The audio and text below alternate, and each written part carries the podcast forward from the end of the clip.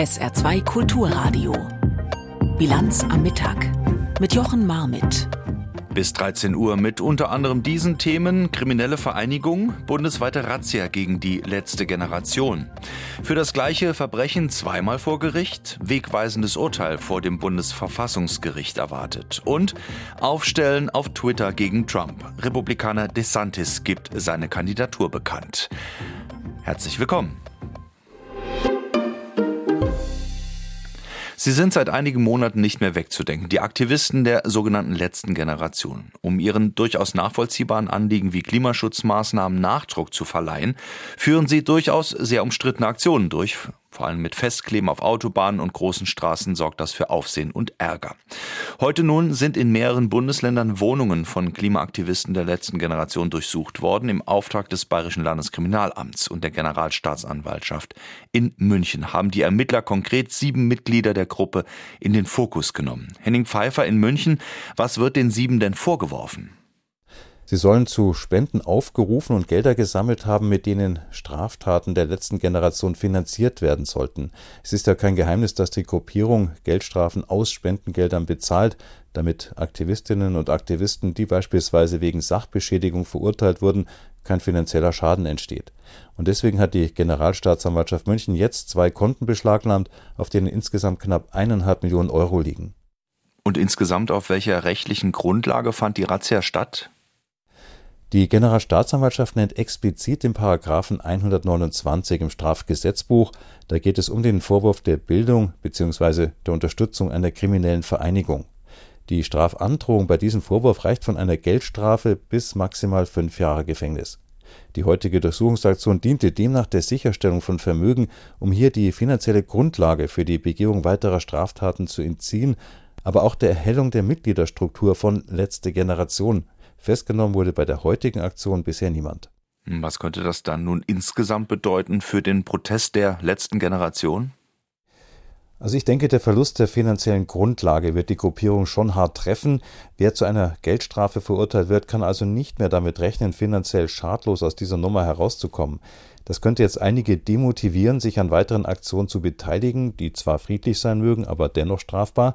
Andererseits wird es eine Reihe von Menschen geben, die aus innerer Überzeugung heraus mit dieser Form von Protest weitermachen werden.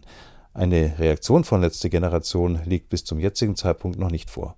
Aktuelle Informationen aus München von Henning Pfeiffer über die bundesweite Razzia gegen Mitglieder der letzten Generation. Zum Heizungsstreit. Der geht in die nächste Runde. Die von Wirtschaftsminister Habeck geplante Gesetzvorlage ist ja diese Woche nicht in den Bundestag gekommen. Es werde versucht, sich zuvor zu verständigen, heißt es dann. Momentan heißt es wohl erstmal, die Ampelregierung streitet weiter über Inhalte und über den Zeitplan, wie und wann nun das geplante Gebäudeenergiegesetz GEG e verabschiedet werden kann oder eben vielleicht dann doch noch nicht. Heute wird nun zudem auf Antrag der Unionsbundestagsfraktion in einer aktuellen Stunde im Parlament über das Thema diskutiert, was die Stimmung in der Koalition nicht gerade anhebt. Georg Schwarte. Wer wissen wollte, wie es um die Ampel und deren Einigkeit steht, erhielt gestern Abend einen klitzekleinen Einblick. Frage, kommt das Heizungsgesetz noch vor der Sommerpause durch den Bundestag? Antwort, SPD-Fraktionschef Mützenich. Wir können es auch bis zur Sommerpause noch schaffen, wenn alle dazu bereit sind und auch vernünftig. Sagt der Mann, der es gern vernünftig mag, gestern Abend im ZDF, eine halbe Stunde später in der ARD, dann diese Antwort von Marie-Agnes Strack-Zimmermann. Nein, das wird vor der Sommerpause mit Sicherheit nicht geschehen können, denn es gibt über 100 Fragen, die wir gestellt haben. Und ein paar Fragen obendrein, die sich die Öffentlichkeit jetzt stellt.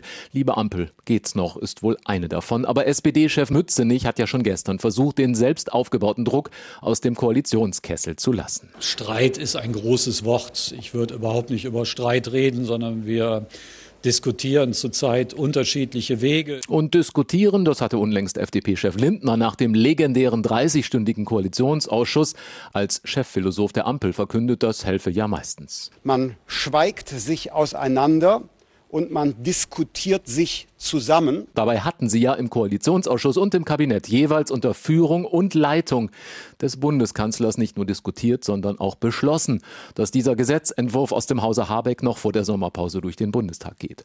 OWD hätte da einst zu Hamburger Zeiten, als Scholz noch erster Bürgermeister war, auf dem Entwurf gestanden. OWD, Olaf Wilders. Jetzt erinnert ein übellauniger Vizekanzler Habeck daran, dass Olaf das in diesem Fall ja eigentlich auch wollte. Ich äh, habe null Zweifel daran, dass Olaf Scholz dafür arbeitet, dass diese Beschlüsse auch umgesetzt werden, wie unter seiner Leitung gefasst.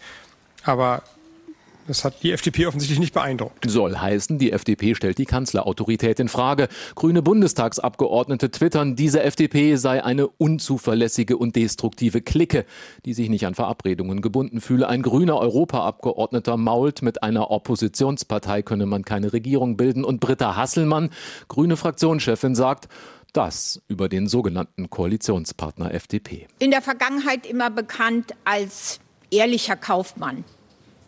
Das gilt jetzt offenbar für Christian Lindner nicht mehr. Der Ton gallig. Die Sache verfahren. Jetzt sollen diese Woche die stellvertretenden Fraktionsvorsitzenden der Ampelparteien in Vorberatungen die Beratungen im Parlament gewissermaßen vorbereiten und vorberaten über ein Gesetz, über das die Opposition ihr Urteil längst gefällt hat. Um es äh, deutlich mit den Worten des äh, Bundeskanzlers zu sagen, dieses Gesetz ist äh, bekloppt, diese Koalition zerstritten und die Bürger verunsichert. Das dürfte in etwa die Tonlage sein, wenn heute im Bundestag in einer aktuellen Stunde über die Heizungspläne der Ampel diskutiert wird. Nach der Heizung ist vor dem digitalen Bürgerkonto für alle, so will es die Ampelregierung, die Kommunikation zwischen Bürgern und Behörden soll vereinfacht werden. Die Digitalisierung der Verwaltung soll vorangetrieben werden. Die sogenannte Bund-ID, mit der soll man Anträge stellen und auch Nachfragen an das Amt richten können. Die Pläne aus dem Innenministerium, sie werden heute im Kabinett beraten. Jim Bob Nikschas. Die Bund-ID ist eigentlich ein alter Hut. Eingeführt wurde sie nämlich schon 2019. Ziel war es, dass wir uns bei Behördengängen digital ausweisen können mit einem eigenen Nutzerkonto. Gemacht aber haben das nur wenige, denn wichtige Dienstleistungen für den Alltag waren lange Zeit nicht dabei. Und bundesweit einheitliche Lösungen gab es auch nicht. Die Länder gingen bei der digitalen Verwaltung oft eigene Wege.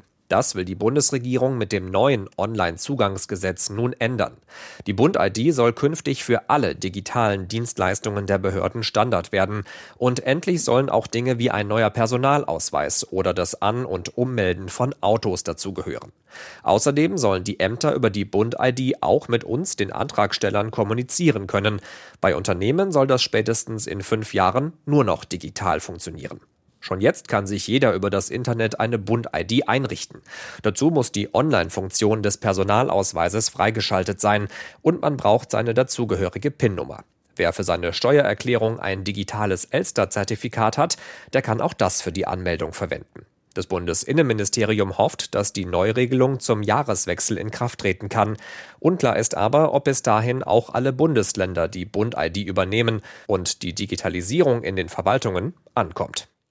Eigentlich gilt, wer einmal wegen eines Verbrechens verurteilt oder freigesprochen wurde, der darf nicht noch einmal wegen des gleichen Verbrechens angeklagt werden. Bis 2021, da wurde die sogenannte Wiederaufnahme neu geregelt im Gesetz. Sie ist zulässig bei Taten wie Mord oder Kriegsverbrechen, die nicht verjähren und wenn es neue Beweise gibt. Ein Mann, der 1983 freigesprochen wurde, hat gegen die neue Rechtslage nun vor dem Bundesverfassungsgericht geklagt. In seinem speziellen Fall geht es nämlich genau um diese grundsätzliche Frage. Max Bauer.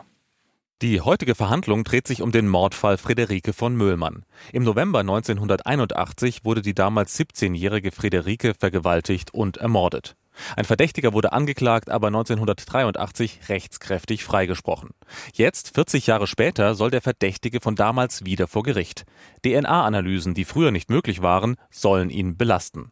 Möglich wurde der neue Prozess durch ein neues Gesetz. Früher galt der strenge Grundsatz, niemand darf wegen derselben Tat zweimal vor Gericht gestellt werden. Seit 2021 ist die Wiederaufnahme jedoch möglich, wenn es neue Beweise gibt. Und zwar bei schweren Taten wie Mord, die nicht verjähren. Hans von Möllmann, der Vater von Friederike, hatte jahrelang für diese Gesetzesänderung gekämpft. Auch mit einer Petition an den Gesetzgeber, für die er 180.000 Unterstützer gewinnen konnte. Hans von Möllmann ist 2022 gestorben. Der Anwalt der Familie von Möllmann, Wolfram Schädler, vertritt heute die Schwester von Friederike.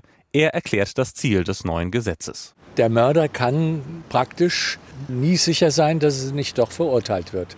Das ist das, was am Ende dieser Gesetzesänderung steht. Die Gerechtigkeit müsse sich durch die Wiederaufnahme eines Verfahrens durchsetzen, so Rechtsanwalt Schädler. Die materielle Gerechtigkeit beim Mord als schwersten Delikt ist ganz besonders wichtig und muss im Vordergrund stehen, auch weil Mord nicht verjährt und damit der Rechtsfriede nicht einkehren kann. Der Mann, der 1983 freigesprochen wurde, hat gegen den neuen Prozess gegen ihn geklagt. Seine Verfassungsbeschwerde richtet sich gegen das neue Gesetz von 2021. Damals gab es durchaus viel Kritik an dem neuen Gesetz. Bundespräsident Frank-Walter Steinmeier hatte verfassungsrechtliche Bedenken und auch viele Anwälte sagten, der Rechtsstaatsgrundsatz, dass niemand wegen derselben Tat zweimal vor Gericht stehen darf, dieser Grundsatz schütze nicht Täter. Er sei vielmehr zum Schutz von Freigesprochenen da. Diese sollen nicht in der Angst leben, dass der alte Vorwurf in einem neuen Prozess wiederkommt. Ein weiterer Kritikpunkt an dem neuen Gesetz, es würde zu viele Fälle umfassen, denn nicht erst, wenn neue DNA-Beweise auftauchen, kann es ein zweites Verfahren geben, sondern auch schon, wenn sich ein Zeuge nach Jahren umentscheidet und neu aussagt. Doris König, die Vorsitzende des Zweiten Senats, betonte zu Beginn der Verhandlungen, dass es heute nicht darum geht, ob der Verdächtige im Fall Friederike von Möhlmann der Täter ist. Vielmehr darum, ob die Wiederaufnahme in einem Fall wie seinem grundsätzlich möglich ist. Das vorliegende Verfahren gibt dem Bundesverfassungsgericht Anlass, sich mit bisher nicht geklärten grundsätzlichen Rechtsfragen auseinanderzusetzen. Demgegenüber geht es nicht um die Frage, ob der Beschwerdeführer die ihm erneut zur Last gelegte Tat begangen hat oder nicht. Was geht vor? Rechtssicherheit für den freigesprochenen Angeklagten oder die Aufklärung eines Mordes auch nach Jahren in einem Strafprozess? Diese Grundsatzfrage wird heute in Karlsruhe verhandelt. Das Bundesverfassungsgericht muss also entscheiden, was wichtiger ist, die Rechtssicherheit oder die Wahrheitsfindung.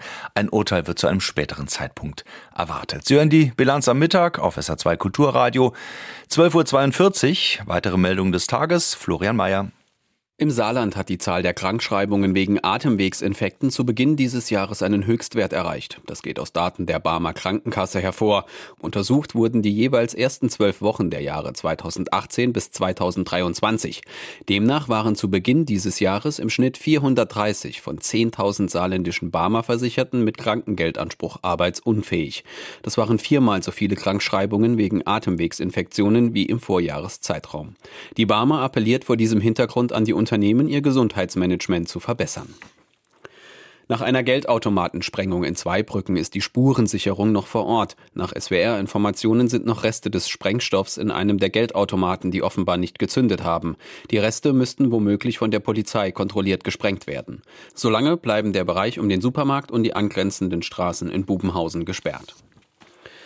Bei der Bürgermeisterwahl in St. Wendel im kommenden Jahr wird Amtsinhaber Peter Kleer erneut antreten. Der CDU-Stadtverband und die CDU-Stadtratsfraktion haben Kleer einstimmig als Kandidaten für die Wahl nominiert.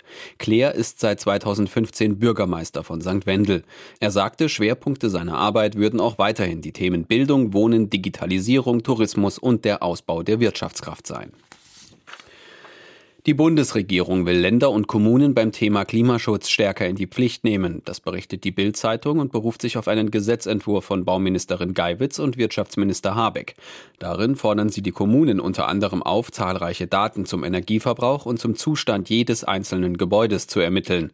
Aus diesen Daten sollen dann Wärmepläne entstehen, um bis spätestens 2045 eine klimaneutrale Wärmeversorgung in Deutschland sicherzustellen. Eine Mehrheit der Deutschen befürwortet ein bedingungsloses Grundeinkommen. Zu diesem Ergebnis kommen zwei Befragungen des Deutschen Instituts für Wirtschaftsforschung in Berlin. Demnach sprachen sich 53 Prozent der Befragten für ein Grundeinkommen aus, 36 Prozent dagegen. Die Zustimmung für ein Grundeinkommen sei besonders bei Menschen mit geringem Einkommen hoch.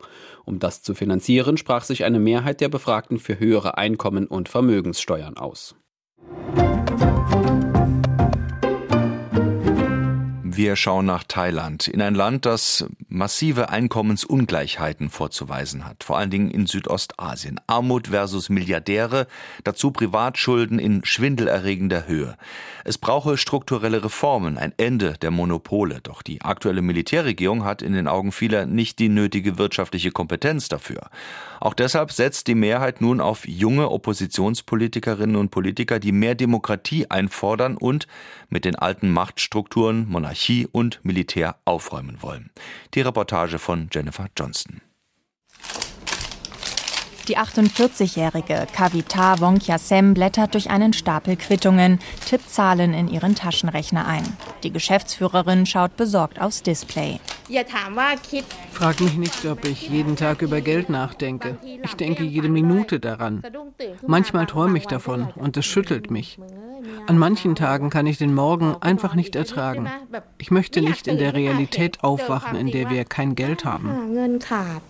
Seit der Covid-Pandemie sei die Situation besonders schlimm. Ihrem Schifffahrtsunternehmen brachen die Kunden weg. Sie wollte trotzdem ihre 20 Mitarbeiter durch die Krise bringen. Inzwischen summieren sich ihre Schulden auf mehr als 200.000 Euro. Ich bin manchmal sehr traurig, aber ich kann darüber mit niemandem in meiner Familie sprechen. Über den Stress, dem ich ausgesetzt bin. Ich bleibe in meinem Homeoffice und lege mich hin und scrolle durch mein Handy.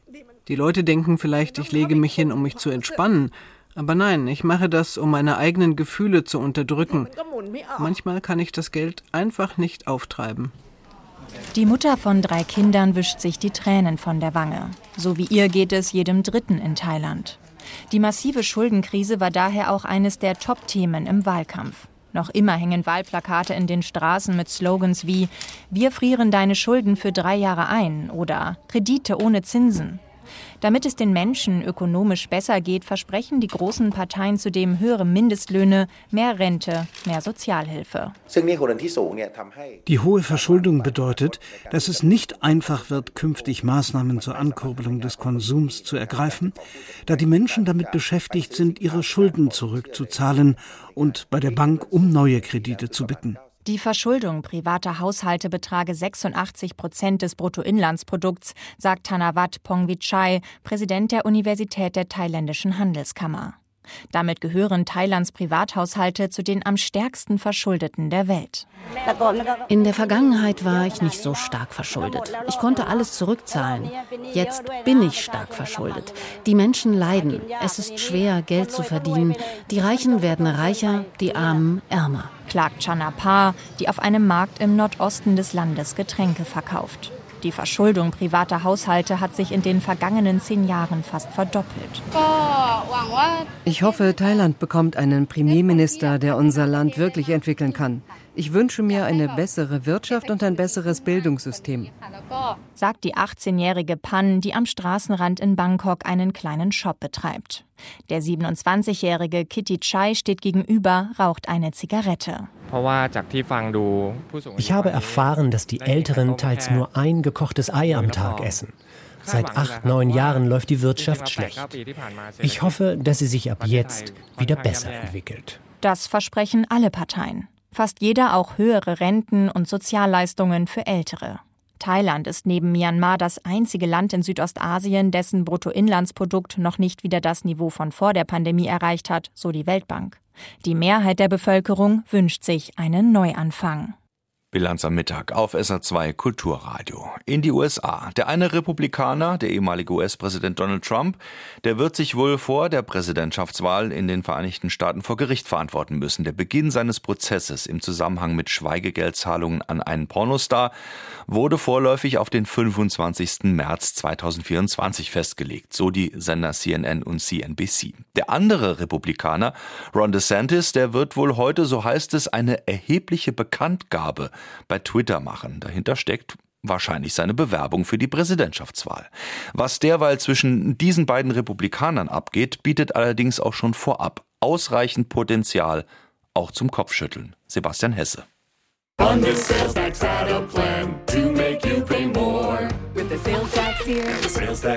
Seit Wochen werden Amerikas Fernsehzuschauer geradezu bombardiert mit solcherlei Spots, Schmähvideos aus dem Trump-Lager, die Ron DeSantis politisch beschädigen und verächtlich machen sollen. Trump versus DeSantis on taxes. Nicht nur die Schärfe der Kritik, immerhin an einem Parteifreund, machte diese Kampagne so bemerkenswert. An DeSantis Ambitionen bestanden zwar keine Zweifel, aber seinen Hut wirft er erst heute in den Ring. Dass allein die Möglichkeit seiner Kandidatur Trump nervös machte, ließ sich sogar abzählen an den zahlreichen Spottnamen, die der Ex-Präsident seinem einstigen politischen Ziehkind verpasste. What is your favorite nickname that Trump's given you so far? Is it Ron, Ron the Sanctimonious or Meatball Ron? Welcher dieser Schmähnamen hat Ihnen am besten gefallen, wird DeSantis hier von einem TV-Moderator gefragt. Vielleicht Ron the Sanctimonious, der scheinheilige Ron? I don't know how to spell the Sanctimonious. I don't really know what it means, but I Er wisse nicht einmal, wie man das schreibt oder was das heißen soll. Mit Humor lässt DeSantis Trumps Häme an sich abperlen. Dabei hat er dem Mann, den er jetzt herausfordert, durchaus etwas zu verdanken. Wahlkampfunterstützung durch Trump hatte ihm einst den vielleicht entscheidenden Rückenwind verliehen, um den Gouverneurssessel im ehemaligen Wechselwählerstaat Florida zu erobern. I always had a good relationship with him, and then once the midterm election happened, he started taking shots at me. Eigentlich hatte ich immer ein gutes Verhältnis zu ihm, sagt DeSantis im Fox News Interview. Bis zu den Midterms seither attackiert er mich.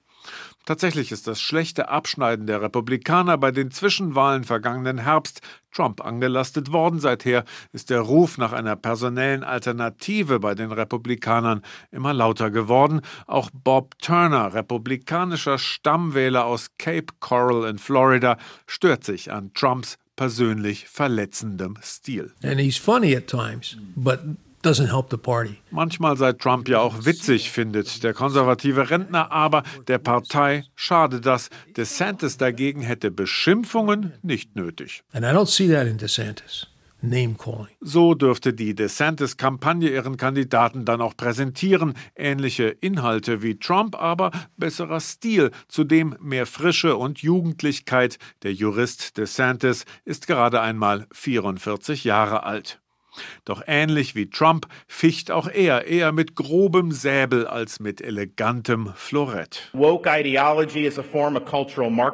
Woke-Ideologie ist eine Form von kulturellem Marxismus, meint DeSantis, der die Themen sexuelle Orientierung und systemischer Rassismus aus den Lehrplänen von Floridas Schulen streichen ließ. Das könnte im landesweiten Wahlkampf seine schwächste Flanke sein, die ultrakonservative Positionierung im Kulturkampf, die Wechselwähler der Mitte eher abschrecken dürfte. In Florida jedoch bei DeSantis-Fans wie Bob Turner kommt der Slogan Florida where woke comes to die, wo woke zur Strecke gebracht wird, hervorragend an. As he said, Florida is where woke comes to die. He's hard on it. Of course, a lot of people dislike him for that. But I, I personally like him for that. Noch ein weiterer Beitrag zum großen Feld Die Freiheit haben und was ich daraus mache. Und damit zu einer Warnung der US-Gesundheitsbehörde. Sie warnt vor Suchtverhalten, Entwicklungsstörungen und Vereinsamung, verursacht durch die Nutzung sozialer Medien wie TikTok, Snapchat, Instagram und so weiter und so fort. Es müsste schärfer reguliert werden, heißt es vom obersten Mediziner der USA, Ralf Borchardt. Es gibt positive Effekte sozialer Medien. Viele Jugendliche fühlen sich innerhalb ihrer Gruppen stärker akzeptiert und, wenn es ihnen schlecht geht, besser unterstützt. Auch das ist ein Ergebnis dieser US-Studie. Doch überschattet wird das Positive durch die vielen Risiken. Most kids tell me three things about social media. It makes them feel worse about themselves, worse about their friendships, but they can't get off it. Die meisten Kinder und Jugendlichen sagen drei Dinge über soziale Medien. Sie fühlen sich durch sie selbst schlechter, empfinden ihre Freundschaften als schlechter und sie kommen nicht von ihnen los, sagt Vivek Murthy im Radiosender NPR. Murphy ist der Surgeon General der USA, der oberste Mediziner des Landes, Leiter des Public Health Service, der öffentlichen Gesundheitsbehörde. Teens who use social media for more than three hours a day Teenager, die soziale Medien mehr als drei Stunden am Tag nutzen, haben ein doppelt so hohes Risiko für Anzeichen von Depression oder Angstzuständen, so das Ergebnis einer Langzeitstudie unter 12 bis 15-Jährigen. Dieses doppelte Risiko betrifft die allermeisten. Die durchschnittliche Nutzungszeit beträgt dreieinhalb Stunden am Tag. Besondere Sorgen macht Morthy, dass trotz des offiziellen Einstiegsalters von 13 viele schon in deutlich jüngerem Alter Social Media nutzen. Too many kids are actually telling us Zu viele Kinder sagen uns, dass sie in sozialen Medien schon Mobbing, Drohungen begegnet sind, auch sexuellen und gewalttätigen Inhalten, betont Murphy. Er spricht von einer mentalen Gesundheitskrise der gesamten US-Gesellschaft, die sich besonders deutlich bei Heranwachsenden zeige und durch soziale Medien wesentlich befördert werde. Was tun? Murphys Bericht enthält zum einen Tipps für Jugendliche und ihre Eltern, darunter über die Social-Media-Nutzung offen sprechen, bei Problemen Hilfe suchen, Elterngruppen bilden, die gemeinsam für ihre Kinder das Einstiegsalter besprechen, mit den Kindern Regeln festlegen, etwa keine Handynutzung bei Mahlzeiten und bei persönlichen Treffen mit Freunden, Online-Sperre mindestens eine Stunde vor dem Einschlafen und nachts. Murphy fordert zudem Anbieterfirmen und die Politik zum Handeln auf. We need safety standards for social media the way we have for cars, for car seats. Wir brauchen Sicherheitsstandards für soziale Medien, so wie wir sie für Autos, Autositze, für Spielzeug, für Medikamente und für andere Produkte haben, die Kinder und Jugendliche nutzen. Die Anbieterfirmen müssten vor allem für besseren Schutz vor Kontaktaufnahme durch Fremde sorgen. Sechs von zehn heranwachsenden Mädchen sagen, sie seien über Social Media schon von Fremden auf bedrohliche Weise kontaktiert worden. Und die Anbieter müssten aufhören, junge User zu manipulieren, so Murphy. Die Plattformen sind so konzipiert, dass unsere Kinder maximal viel Zeit auf ihnen verbringen. Mir geht es als Arzt um die Gesundheit unserer Kinder, darum, dass sie sich gut fühlen. Die Firmen müssen dafür sorgen, dass Kinder und Jugendliche weniger manipuliert werden, möglichst viel Zeit auf den Plattformen zu verbringen, zu Lasten ihrer Gesundheit. Surfen mit Sicherheitsgurt. Der Beitrag von Ralf Borchert aus den USA. Bleiben noch die Wetteraussichten für den heutigen Tag hier in der Bilanz am Mittag. Und zwar 14 bis 19 Grad heute. Dazu kompakte Wolken. Am Nachmittag vor allen Dingen vor der Sonne. Es bleibt aber trocken. Und insgesamt ändert sich da erstmal nichts dran, auch morgen nicht. Und damit haben wir einen weiteren sonnigen Tag vor uns. Soweit die Bilanz am Mittag mit Jochen Marmit. Wünsche Ihnen was. Bis dahin. SR2 Kulturradio. Auslandspresseschau. Der Streit um die Anhebung der US-Schuldengrenze zwischen den regierenden Demokraten und den Republikanern geht unvermindert weiter. Nur wenige Tage bleiben noch, um eine globale Krise zu verhindern. Dazu meint die Zeitung Dagbladet aus Norwegen, das Undenkbare kann nun passieren. Die USA könnten ihre Staatsschulden nicht mehr bedienen, wenn bis zum 1. Juni keine Einigung zwischen Biden und dem Kongress erzielt wird. Das ist noch nie passiert.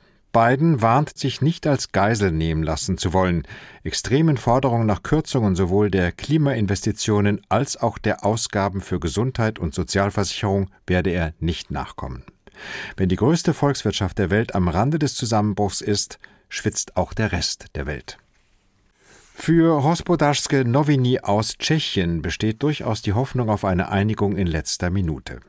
Das zeigt die historische Erfahrung, auch wenn sich Demokraten und Republikaner derzeit außerordentlich unnachgiebig geben. Falls die US-Politiker dennoch von der Klippe springen sollten, fallen Amerika und die Welt in kalte Gewässer. Der US-Dollar, immer noch die wichtigste Weltwährung, würde an Wert verlieren. Ein Einbruch der Börsen wäre sicher. Das Wirtschaftswachstum würde einen ordentlichen Schlag bekommen. Zu einem anderen Thema. Im Krieg gegen die Ukraine kündigt die ukrainische Regierung nach der von Russland verkündeten Einnahme der Stadt Bachmut eine groß angelegte Gegenoffensive an. The Guardian aus Großbritannien kommentiert die Erwartungen daran.